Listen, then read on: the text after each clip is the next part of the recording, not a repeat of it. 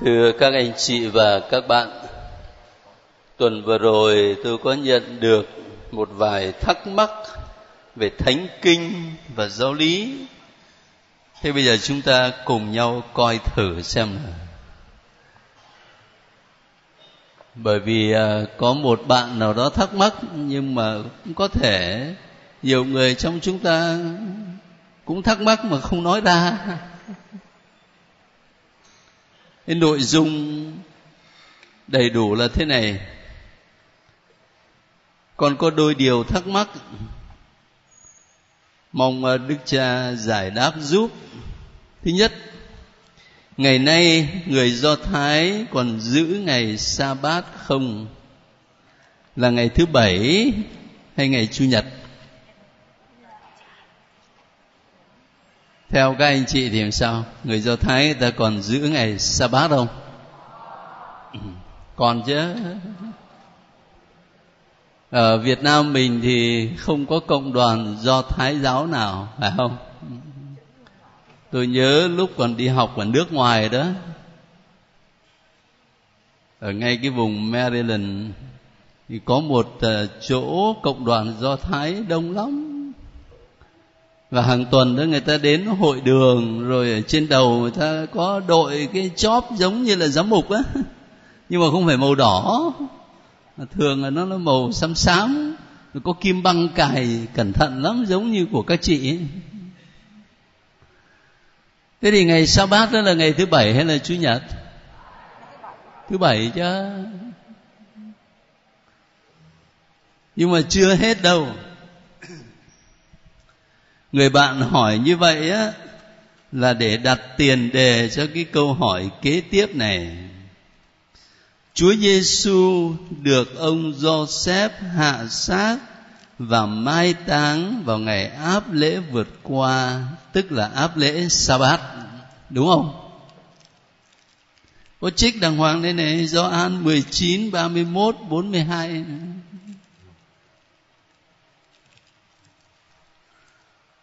đồng thời, đấng Kitô phải chịu khổ hình rồi ngày thứ ba thì từ cõi chết sống lại.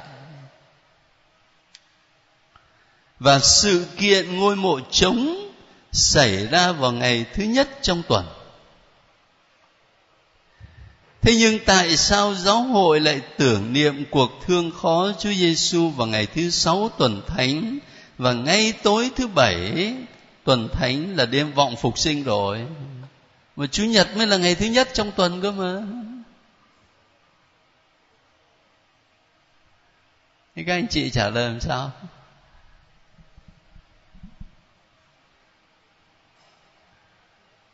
Như vậy là chưa đến ngày thứ ba.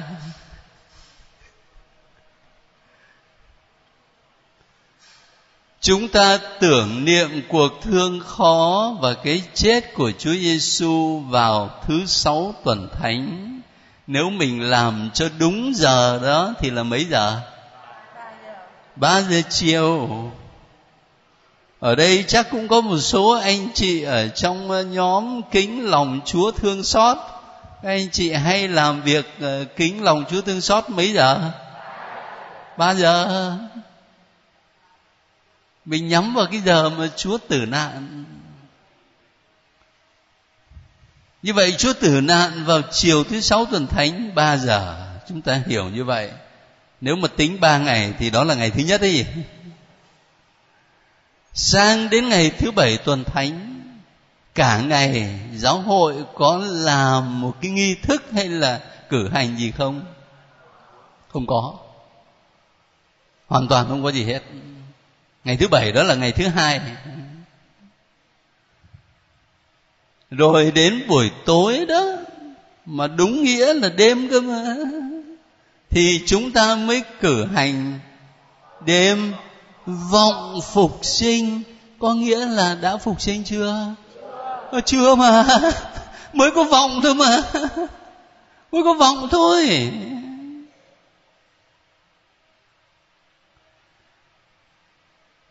Bây giờ đó nhiều nhà thờ vì đông anh chị em giáo dân quá, cho nên có khi đêm vọng phục sinh nó cũng muốn làm cho cả thiếu nhi nữa cơ. Thành thử nó đến hai, ba lần. Làm cho thiếu nhi thì làm sớm chứ, làm muộn rồi nó ngủ. Thành thử ra là có khi 6 giờ chiều đã làm rồi. Chứ còn ờ, thông thường là hội thánh chỉ cử hành có có một lần thôi và thường là phải cử hành trễ chín mười giờ gì đó mới là vọng phục sinh thôi. Còn chính lễ phục sinh là là chủ nhật. Như vậy là ngày thứ mấy rồi? Ngày thứ ba rồi. Cho nên ờ, cái thắc mắc của bạn thì không có gì gọi là nó đi ngược với thánh kinh cả và cũng không có đi ngược với cử hành phụng vụ của giáo hội. Rồi bạn còn viết thêm thế này còn ở trong sách Emmaus sách Emmaus tức là cái cuốn sách mà tôi có cho in ra để giúp các bạn uh, học thánh kinh đó mà ghi rõ là trang 229 nữa. có so sánh thiên chúa khởi đầu công trình sáng tạo trời đất muôn vật vào ngày thứ nhất và đêm vọng phục sinh lầm mừng cuộc sáng tạo mới cái này chắc phải đọc lại ấy. đọc lại là ở chỗ này này nếu tôi nhớ không lầm á, thì ở trong bài đó tôi trình bày cho các anh chị và các bạn là truyền thống của do thái giáo. Người ta coi là có bốn đêm quan trọng nhất trong lịch sử của thế giới. Thứ nhất là đêm thiên chúa sáng tạo trời đất từ hư vô. Thứ hai là đêm tổ phụ abraham hiến tế isaac, người con trai duy nhất của mình. Để bày tỏ niềm tin, sự tín thác và lời hứa của thiên chúa và thứ ba là đêm mà thiên chúa giải thoát dân israel ra khỏi đất ai cập. Và thứ tư là là đêm tận thế. Có bốn cái đêm quan trọng nhất trong lịch sử của thế giới theo truyền thống do thái. Thế thì nếu mà chúng ta để ý đó, ở trong đêm vọng phục sinh, đọc đầy đủ là bao nhiêu bài? Bảy bài và nếu đọc đầy đủ đó thì sẽ thấy có bài đọc về sáng tạo. Thiên chúa tạo dựng đất trời từ hư vô. Rồi cũng có bài tổ phụ abraham hiến tế isaac. Và cũng có bài xuất hành luôn luôn là phải giữ. Cho nên truyền thống của Kitô giáo để giữ lại cái truyền thống của Do Thái giáo, đọc lại những bài đọc ở trong sách Thánh kinh về sáng tạo này, về hiến tế này, về xuất hành. Chỉ có một điều đặc biệt đó là không có bài đọc nào về ngày tận thế cả, mà thay vào đó là công bố tin mừng phục sinh và chính tin mừng phục sinh đó như một ánh sáng dọi chiếu vào những biến cố mà sách thánh kể lại và đồng thời giúp cho chúng ta hiểu phục sinh là gì. Phục sinh là một cuộc sáng tạo mới. Phục sinh là một hiến tế mới. Phục sinh là cuộc xuất hành mới. Đấy. Cái điều mà tôi muốn diễn đạt nó ở đó chứ không phải là mừng cuộc sáng tạo mới. Mừng là theo cái nghĩa cử hành. Còn đây muốn nói đến cái nội dung về mặt giáo lý, về mặt thần học. Thế tiếp theo cũng người bạn này còn có một thắc mắc nữa về Judah. Judah Iscariot có được Chúa Giêsu rửa chân và có đón nhận mình máu Chúa Giêsu không? Có không? Có chắc không? Người bạn này hỏi tiếp, Có phải Judah Iscariot đã ra đi trước khi Chúa Giêsu lập bí tích truyền chức thánh và bí tích thánh thể không? Trước khi hay là sau khi? Cái này là nhiều nhà thần học tranh luận lắm đấy. Không biết là trước hay là sau hay là trong khi. Rồi tiếp theo trong đêm tiệc ly, Chúa Giêsu chưa chịu chết. Vậy khi đó, bánh và rượu mà các tông đồ lãnh nhận đã trở nên mình máu thánh Chúa Giêsu thật như bí tích thánh thể ngày nay chưa? Rồi. Bây giờ muốn ờ, trả lời nó phải có cơ sở thánh kinh chứ. Các anh chị lấy sách thánh ra này. Mở tin mừng do an. Tin mừng theo thánh do an, chương 13 nếu mà đọc đầy đủ thì nó hơi dài. Cho nên chúng ta thử xem từ câu 21 cho đến câu 30 coi các anh chị thấy chưa? Gioan chương 13 từ câu 21 đến câu 30. Mời tất cả mọi người. Nói xong, Đức Giêsu cảm thấy tâm thần sao xuyến. Người tuyên bố, thật, Thầy bảo thật anh em, có một người trong anh em sẽ nộp Thầy. Các môn đệ nhìn nhau, vân vân không biết người nói về ai. Trong số các môn đệ, có một người được đức giêsu thương mến. Ông đang dùng bữa, đầu tựa vào lòng đức giêsu ông simon phêrô làm hiệu cho ông ấy và bảo, hỏi xem thầy muốn nói về ai ông này liền nghiêng mình vào ngực đức giêsu và hỏi, thưa thầy, ai vậy? Đức giêsu trả lời, thầy chấm bánh đưa cho ai thì chính là kẻ ấy. Rồi người chấm một miếng bánh, trao cho Juda con ông Simon Iscariot. Y vừa ăn xong miếng bánh Satan liền nhập vào y. Đức Giêsu bảo y Anh làm gì thì làm mau đi. Nhưng trong số các người đang dùng bữa Không ai hiểu tại sao người nói với y như thế. Vì Juda giữ túi tiền Nên có vài người tưởng rằng Đức Giêsu nói với y hãy mua những món cần dùng trong dịp lễ, hoặc bảo y bố thí cho người nghèo. Sau khi ăn miếng bánh, Juda liền đi ra. Lúc đó, trời đã tối. Bây giờ các anh chị giữ lại cái bản văn đó. Nghe lại những câu hỏi của người bạn mình đặt ra. Judas Iscariot có được Chúa Giêsu rửa chân và có đón nhận mình máu Chúa không? Lúc đấy cứ theo trình thuật của Thánh Gioan, Chúa đã rửa chân cho các môn đệ chưa? Rồi.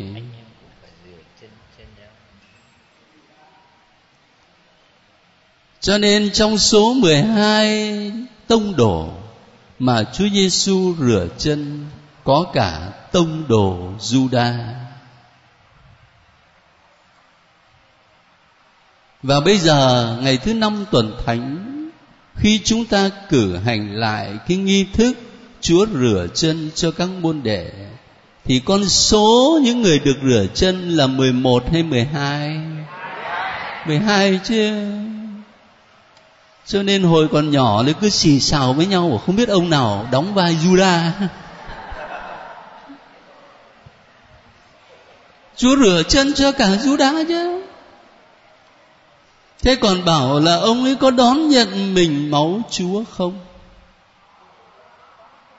Trong tin mừng của Thánh Gioan không có trình thuật về việc Chúa lập phép thánh thể.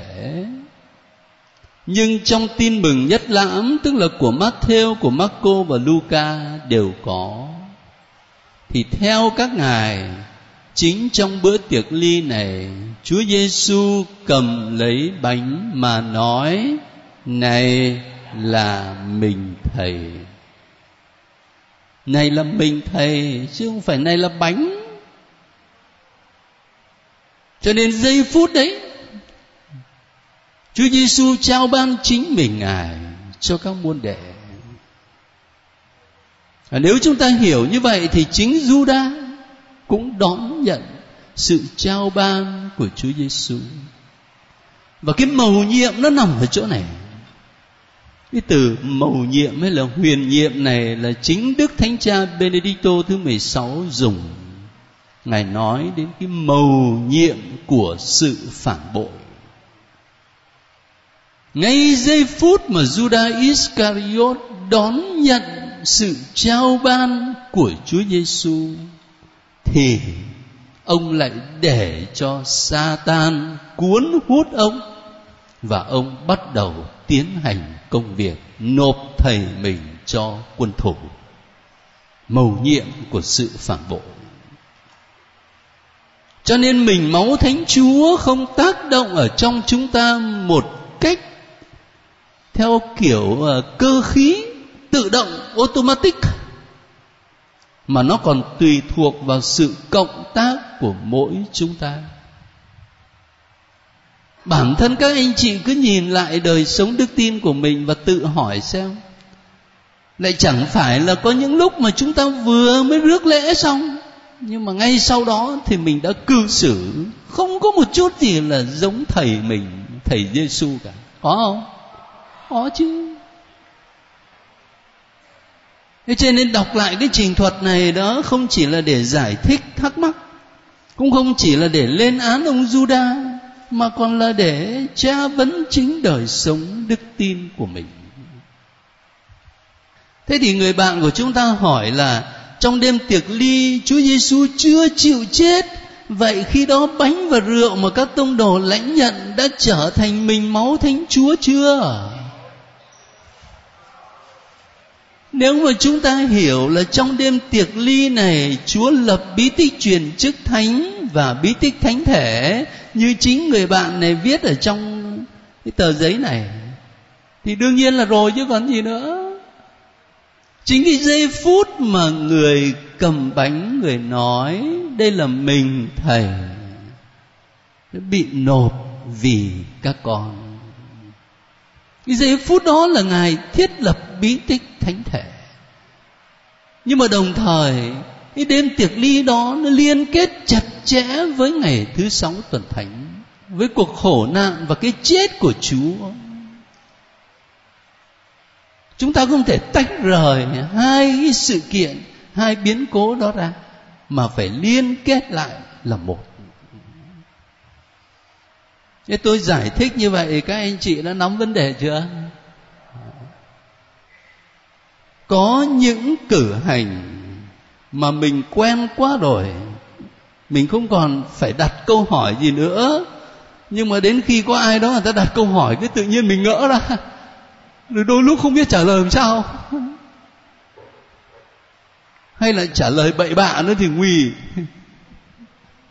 thế cho nên có dịp thì chúng ta cũng uh, ôn lại một chút mà thấy cơ sở thánh kinh rõ ràng. Thế bây giờ ta tranh thủ dành thời giờ còn lại để đọc sách tiên tri Ezekiel. Các anh chị đã đọc và đã chia sẻ với nhau hôm nay. Chúng ta lấy sẵn sách Ezekiel. Trước khi đi vào một vài đoạn văn ở trong sách Ezekiel thì tôi chỉ nhắc các anh chị một chút về cái bối cảnh lịch sử để chúng ta hiểu được. Tiên tri Ezekiel sống vào thời đại nào, cái hoàn cảnh nó ra làm sao thì lúc đó mình sẽ dễ lĩnh hội hơn những gì mà ngài viết lịch sử của dân do thái giống lịch sử việt nam. Lịch sử việt nam của mình, trịnh công sơn hát là sao? Một ngàn năm, đô hộ giặc tàu. Trăm năm, đô hộ giặc tây. Ba mươi năm nội chiến từng ngày. Do thái hình như là còn đi đát hơn. Lệ thuộc nhiều đế quốc lắm. Thế lúc bấy giờ, vào thế kỷ thứ sáu, trước công nguyên, trước Chúa Giêsu thì có một đế quốc nó nổi lên rất mạnh, đó là đế quốc Babylon. Cái đế quốc Babylon này, nó đánh sập đế quốc Assyria. Rồi sau đó, nó đánh sập luôn đế quốc Ai Cập vào đầu thế kỷ thứ sáu thế thì đương nhiên là do Thái bị đặt dưới ách thống trị của đế quốc mới này, Babylon. Nhưng mà dân do Thái thì không chấp nhận cái tình trạng bị thống trị như vậy. Cho nên dù là họ yếu, họ vẫn tìm cách liên kết với một vài dân tộc khác để chống lại cái tình trạng đô hộ. Thành thử ra đế quốc Assyria nó mới trả đũa bằng cách là nó tấn công Jerusalem thủ đô của Do Thái. Và tấn công Jerusalem làm hai đợt. Cái đợt thứ nhất đó, là vào năm 597 lúc bấy giờ vua Do Thái là ông vua Jehoiakim. Khi mà Jerusalem bị tấn công như vậy đó thì chắc là ông bị sốc nặng hay là bị bệnh sau đó là ông qua đời. Sau đó là Jerusalem thất thủ. Thế thì cái người con của ông ta cùng với thành phần lãnh đạo, thành phần ưu tú của đất nước do thái là bị assyria nó đem đi lưu đày. Đó là đợt lưu đày thứ nhất. Và tiên tri Ezekiel cũng nằm trong đợt lưu đày này khoảng 10 năm sau, khi mà đế quốc Babylon nó đưa dân Do Thái đi lưu đày, thì nó dựng nên một ông vua gọi là bù nhìn. Bởi vì không có thực quyền. Thế nhưng mà ít lâu sau thì ông vua đó, ông ấy toan tính là chống lại. Cho nên lại một lần nữa, đế quốc Babylon nó chiếm đóng Jerusalem và lần này đó thì nó triệt hạ luôn đền thánh Jerusalem. Và năm 586 đưa dân Do Thái có thể nói là hầu hết đem đi lưu đày. Ngoại trừ những người nghèo nhất những người cùng khổ nhất thì ở lại. À, hai đợt lưu đày. Thế chúng ta hiểu cái bối cảnh lịch sử như vậy đó thì mình sẽ thấy là tiên tri Ezekiel viết ra những lời tiên tri mà chúng ta sắp đọc đây này. Trong cái bối cảnh một đất nước bị lưu đày, và ngài cũng ở trong cảnh lưu đày đó, nhưng mà thao thức về quê hương, thao thức về thành thánh Jerusalem, ngài viết những lời tiên tri là trong bối cảnh đó và ngài đã báo trước cái sự sụp đổ của Jerusalem rồi. Người ta không có tin. Đến khi mà sự việc xảy ra, người ta mới tin. Và lúc đó người ta đọc lại những lời tiên tri của Ezekiel. Người ta lại gặp được ở đó một sứ điệp đầy an ủi, đầy hy vọng cho họ đang sống trong cảnh lưu đày nhưng mà tin chắc sẽ có ngày được trở về phục hưng xứ sở. Đấy, cái bối cảnh lịch sử lúc bây giờ nó là như thế. Thế thì chúng ta hiểu được Ezekiel viết những lời tiên tri trong hoàn cảnh nào. Và ngài được gọi là tiên tri nghĩa là gì? Chúng ta học nhiều rồi. Tiên tri là người nói thay cho chúa, nói nhân danh chúa là phát ngôn viên của chúa.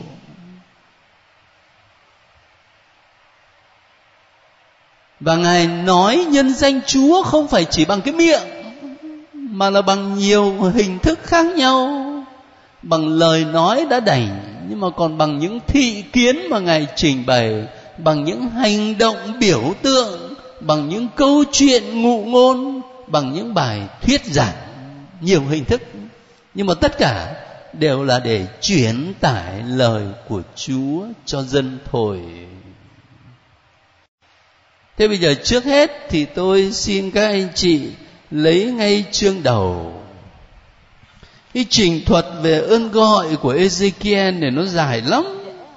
Chúng ta không thể đọc hết chung với nhau ở đây được đâu tôi sẽ chắt lọc ra từng phần. Bây giờ trước hết ở chương 1 từ câu 26 cho đến câu 28 mời các anh chị nào. Từ trên cái vòm. Ngay trên đầu chúng, có cái gì giống như đá lan ngọc, tựa như cái ngai và trên cái gì tựa như cái ngai đó, có cái trông như hình dáng một người ở trên ngai đó, ở trên cao. Và tôi thấy có cái gì giống như kim loại lấp lánh, giống như một đám lửa bao quanh.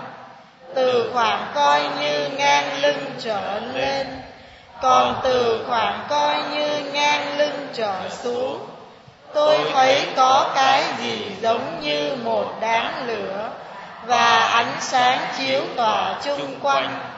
như hình cầu vòng xuất hiện trên mây một ngày mưa thế nào. thì ánh sáng chiếu tỏa chung quanh cũng như vậy. đó là một cái gì trông tựa vinh quang của đức chúa. Vừa thấy thế tôi liền sấp mặt xuống và tôi nghe có tiếng đang nói. Ở câu 28 mô tả một cái gì giống như đá lam ngọc, tựa như cái ngai. Nếu ờ, các anh chị và các bạn sang bên Roma, đến đền Thánh Phêrô, thì khi chúng ta vào trong đền Thánh Phêrô, ở giữa mà đi xuống có cầu thang đi xuống. Thì ở cái điểm đó người ta tin là mộ thánh phêrô. Và cũng khi đi xuống đó mà chúng ta đi vòng vòng á, thì là các đức giáo hoàng mà được chôn cất ở dưới đấy. Thế còn ở phía trên á, nhìn lên trên cao mình cũng thấy một cái ngai rất là to. Nhìn uy nghi lắm hình ảnh của cái ngai mà Ezekiel mô tả ở đây, mà trên cái ngai đó lại có hình dáng của một con người. Cái thị kiến này mô tả thiên chúa vinh quang. Và khi đối diện với một thiên chúa vinh quang, thánh thiện như vậy, thì Ezekiel ở câu 28 nói làm sao? Tôi sấp mặt xuống đất. Nhớ lại coi. Nhớ lại khi đọc sách tiên tri Isaiah mà nói về ơn gọi của Isaiah đó. Thì Isaiah diễn tả làm sao? Khốn cho tôi vì đôi môi tôi ô uế và tôi ở giữa một dân ô uế mà ngài thốt lên cái câu đó khi mà ngài chứng kiến sự thánh thiện của thiên chúa và các thiên thần tung hô, thánh thánh thánh. Rồi nhớ lại coi, sách tiên tri Jeremia mới học xong. Khi Chúa sai Jeremia đi rao giảng, thì Jeremia nó trả lời làm sao? Lạy Chúa, con còn con còn nhỏ mà, con là con nít mà. Tôi gợi nhớ như vậy để làm gì? Để các anh chị thấy đó, các tiên tri đều có một cảm nghiệm rất rõ là cái khoảng cách vô cùng giữa sự thánh thiện của thiên chúa và thân phận tội lỗi của mình giữa vinh quang của thiên chúa và sự thấp hèn của con người. Cái cảm nghiệm đó khiến cho các ngài run sợ. Nhưng mà rồi sau đó thì chúa nói, đừng sợ. Đừng sợ. Ta sai ngươi đi, thì ngươi cứ đi. Ta sai ngươi nói cái gì, ngươi cứ nói. Cho nên cái câu đừng sợ của đức chân phước John Phaolô đệ nhị á. Tôi xin lỗi, một số người người ta hay hiểu theo nghĩa chính trị, đừng sợ. Mà không phải. Cái nghĩa chính là nghĩa của thánh kinh này. Chúng ta đọc thánh kinh biết bao nhiêu lần, nghe cái câu đừng sợ.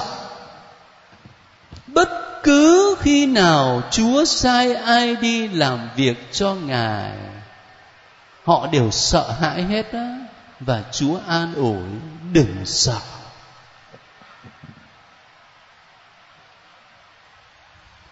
Đức Gioan Phaolô đệ nhị cũng vậy. Ngài được bầu làm giáo hoàng, cái cảm giác tự nhiên nó sợ vô cùng. Cái gánh nặng khủng khiếp. Nhưng mà Ngài nhớ lại cái câu Chúa bảo đừng sợ. Nhận cái nhiệm vụ đó rồi Chúa bán sức mạnh cho để mà làm việc. Nên cái từ đừng sợ gốc của nó là thánh kinh, chứ không phải theo cái nghĩa chính trị xã hội. Và cái kinh nghiệm mà các tiên tri kể lại cho chúng ta ở đây, nó rất đáng quý. Quý ở chỗ này này, là khi các anh chị và tôi được chúa sai đi, chúa trao cho một nhiệm vụ gì thì mình phải khiêm tốn bởi vì không phải vì mình giỏi, mình đạo đức, mình thế này, thế nọ mà được đâu. Mà cái căn bản đó là mình tội lỗi, mình yếu đuối. Nhưng chúa chọn. Chúa chọn thôi. Cái bài thơ mà đức hồng y, tổng giám mục của chúng ta rất là thích đó. Khi chúa cần một người lãnh đạo dân chúa chúa chọn ai? Chọn ông già. Khi chúa cần một người để loan báo tin mừng cho dân ngoại, chúa chọn ai? Chọn một cái anh bắt chúa. Khi chúa muốn chọn một người để làm đá nền cho giáo hội, thì chúa chọn ai? Chọn cái ông chối chúa. Và khi Chúa muốn chọn một người để loan báo tình yêu thương của Chúa cho muôn người, thì Chúa chọn ai? Chọn cô gái điếm. Thế cho nên á, cái cái cái cảm nghiệm mà các trình thuật thánh kinh nhắc cho mình đó là sống khiêm tốn. Khiêm tốn và đồng thời tín thác vào chúa. Cái công việc mà người đã trao cho mà mình đón nhận với lòng khiêm tốn thì người sẽ ban sức mạnh để chúng ta làm việc. Như thánh phaolô nói trong đức giêsu kitô, tôi có thể làm được mọi sự. Cái ơn gọi của Ezekiel cũng như của các tiên tri khác nhắc chúng ta điều đó. Bây giờ ta đi tiếp sang ờ, chương 3 cũng vẫn ở trong chỉnh thuật về ơn gọi, rất là phong phú. Chương 3 từ câu 1 đến câu 3 mời các anh chị Đức Chúa phán với tôi. Hỡi con người Thấy gì? Cứ việc ăn. Hãy ăn cuộn sách này rồi đi nói với nhà Israel. Tôi mở miệng ra và người cho tôi ăn cuốn sách ấy.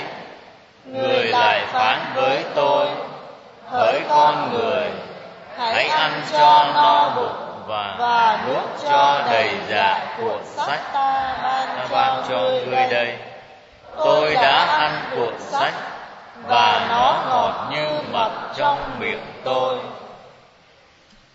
thế có bao giờ các chị ăn các anh chị ăn sách chưa? Ăn bánh thì có ăn cơm thì có chứ ai mà để ăn sách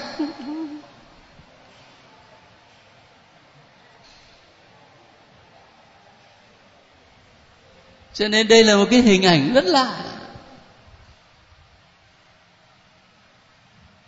Từ chỗ này chúng ta liên tưởng đến tin mừng theo Thánh Gioan ở chương thứ sáu về bánh hằng sống mà trong mùa phục sinh này ta sắp đọc rồi. Nói đến bánh hằng sống là chúng ta nghĩ đến bánh thánh thể. Điều đó đúng thôi. Nhưng mà đừng quên là ở trong tin mừng Gioan, chương thứ sáu, bánh hằng sống còn muốn nói đến lời chúa. Cho nên ăn bánh hằng sống đó không chỉ là ăn bánh thánh thể, mà còn là ăn lời chúa. Và cái động từ ăn ở đây này, ăn lời chúa đó nó diễn tả và nó giúp cho mình hiểu được làm thế nào để lời chúa trở thành lương thực của mình. Bây giờ xin hỏi các anh chị và các bạn khi chúng ta ăn cơm ăn bánh hay là ăn bất cứ một cái thực phẩm nào đó thì mình làm sao? Có phải là cho vào miệng xong là nuốt liền không? Ở đâu có phải không phải phải nhai chứ. Cho vào miệng xong là mình phải nhai, mà người ta khuyên là nhai kỹ. Nhai kỹ, để bao tử nó làm việc đỡ vất vả. Mình nhai kỹ rồi mình mới nuốt, để bao tử mới làm việc. Rồi mình mới có chất bổ dưỡng từ thức ăn đó nuôi cơ thể của mình cho nên cái hình ảnh mà tiên tri Ezekiel dùng đó ăn sách lời Chúa nó giúp cho mình hiểu làm thế nào để lời Chúa thực sự trở thành lương thực cho chúng ta. Nếu các anh chị và tôi đọc sách thánh cũng giống như đọc tiểu thuyết thôi mà, thì cũng giống như là là mình bảo là mình ăn xong là cứ vậy nuốt chửng vào thôi. mình không có nhai. Phải nhai mới được. Nhai bằng cách nghiền ngẫm lời Chúa. Nhai bằng cách theo gương đức mẹ đó. Suy đi, nghĩ lại trong lòng. Nhai bằng cách ghi nhớ cái lời đó, để lời đó thấm dần dần vào trong tâm hồn chúng ta thì lời chúa mới thực sự trở thành lương thực cho mình cho nên cái hình ảnh này nó hơi lạ nhưng mà đồng thời rất tốt để giúp cho chúng ta hiểu cái tiến trình đón nhận lời Chúa làm lương thực cho mình. Rồi bây giờ ta đọc tiếp câu 17 ấy, cũng ở chương 3. Phần này thì hơi dài. Vậy hết bảy ngày có lời Đức Chúa phán với tôi rằng hỡi con người ta đã đặt ngươi làm người canh gác cho nhà Israel. Ngươi sẽ nghe lời từ miệng ta phán ra, rồi thay ta báo cho chúng biết. Nếu ta phán với kẻ gian ác rằng, chắc chắn ngươi sẽ phải chết. Và nếu ngươi không báo cho kẻ gian ác đó biết, không nói để cảnh cáo nó từ bỏ lối sống xấu xa cho nó được sống thì chính kẻ gian ác ấy sẽ phải chết vì tội lỗi của nó nhưng ta sẽ đòi ngươi đền nợ máu nó ngược lại nếu ngươi đã báo cho kẻ gian ác mà nó không từ bỏ hành vi gian ác và lối sống xấu xa của nó thì nó sẽ phải chết vì tội của nó. còn ngươi ngươi sẽ cứu được mạng sống mình.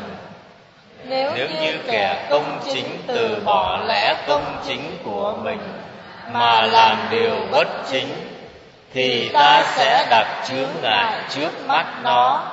Nó sẽ phải chết, bởi vì ngươi đã thông báo cho nó.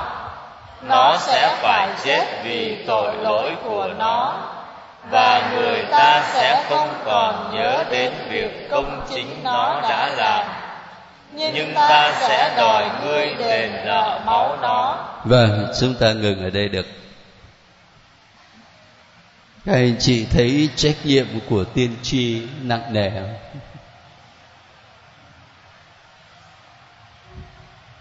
Chúa bảo đi nói với kẻ gian ác để cho nó ăn năn trở lại. Thế mà ông tiên tri mà không nói thì kẻ gian ác thì nó chịu hình phạt đã vậy. Nhưng mà ông tiên tri cũng cũng chết theo. Cái cách diễn tả có vẻ dài dòng của tiên tri Ezekiel ở đây nhấn mạnh một điều rất quan trọng. Đó là tiên tri phải loan báo lời Chúa một cách trung thành cho dù cái lời đó là lời mà người ta không muốn nghe. Còn nếu không á, thì tiên tri sẽ bị trừng phạt. Cho nên ờ, cụ thể là đối với các linh mục, giám mục chúng tôi mà đọc cái đoạn văn này suy niệm thì thấy trách nhiệm của mình nó nặng nề lắm. Bởi vì giảng lời chúa, cái mục đích trước hết đó không phải là để thu hút người ta đến với mình, người ta khen mình. Mà cái điều quan trọng nhất đó là phải loan báo lời chúa một cách trung thành thì mới đúng nhiệm vụ của mình. Cho nên trách nhiệm đó nặng nề lắm. Thế thì từ nãy đến giờ, ở trong cả một cái trình thuật về ơn gọi dài đến ờ, ba chương như thế này, mà tôi chắt lọc ra một số hình ảnh để nhắc lại cho các anh chị. Thứ nhất đó là ý thức, khoảng cách giữa sự thánh thiện của thiên chúa và thân phận tội lỗi của mình để mình biết sống khiêm tốn hơn và cũng biết phó thác vào quyền năng của chúa hơn. Thế đừng có kiêu căng. Và thứ hai á để mình có thể đi loan báo lời Chúa cho người khác thì trước hết là mình phải ăn lời Chúa đó. Phải nghiền ngẫm, phải nhai cái lời đó để cho lời đó nó thấm vào trong con người và tâm hồn của mình đã thì mình mới có thể đi loan báo được. Và thứ ba là đã lãnh cái trách nhiệm loan báo lời Chúa là phải loan báo một cách trung thành như Chúa muốn chứ không phải như mình muốn chúng ta không có cái thị kiến cụ thể như tiên tri Ezekiel nhưng trong đức tin á, thì khi mình chịu phép rửa tội là Chúa đã chạm vào cuộc đời của mình Chúa ghi dấu ấn của Ngài vào trong cuộc đời của mình và Chúa cũng sai chúng ta đi thi hành nhiệm vụ này. Thế cho nên ờ, anh chị có cuốn sách này thì phải bài hát á, hình như có phải không? lúc nãy thấy sướng trang mấy mà bây giờ mở thử trang 50 coi có nhạc đàng hoàng chứ đâu có phải chỉ có lời. Ở đây có một bài hát ờ, có lẽ chúng ta cũng quen lắm. Và cũng là tâm tình của những người cảm nhận là được chúa kêu gọi thi hành sứ mạng ngài trao cho. Bài dấu ấn tình yêu. Mời các anh chị, các bạn ờ, chúng ta hát không những là để thay đổi bầu không khí mà còn như một uh, lời cầu nguyện một tâm tình dâng lên chúa nữa. Chúa ghi vào hồn con dấu ấn của ngài.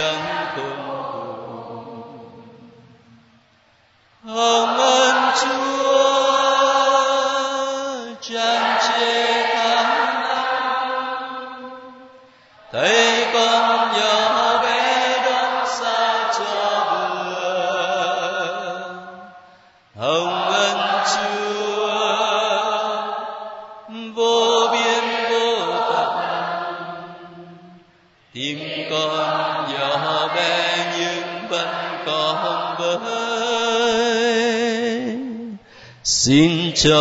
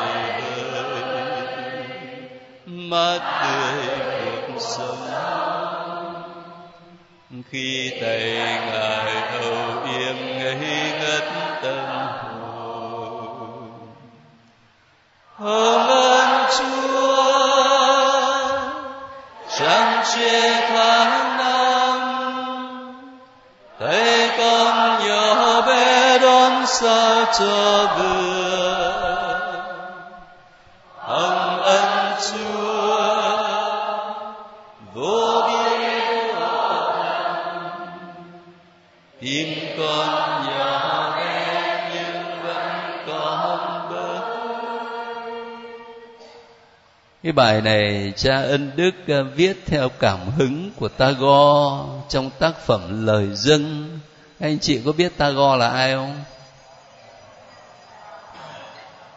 Một uh, thi hào nổi tiếng của thế giới. Nếu tôi nhớ không lầm thì ông đã được trao tặng giải thưởng Nobel văn chương và cái đặc biệt đó là trong những tác phẩm của Tagore, nó đầy chất tâm linh. Mặc dù ông không phải là Kitô hữu, nhưng mà đầy chất tâm linh. Cho nên chúng ta gặp ở đây những cái hình ảnh tuyệt vời và nó cũng rất là gần với thánh kinh đó.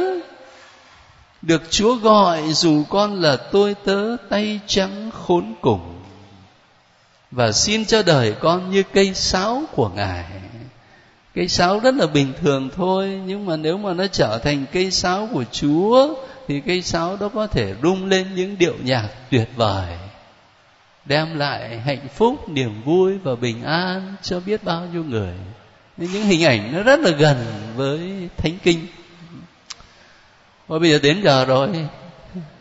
Cho nên chắc à, chỉ ngưng lại ở cái phần ơn gọi, rồi tuần sau chúng ta đọc tiếp ở chương 13 đến chương 24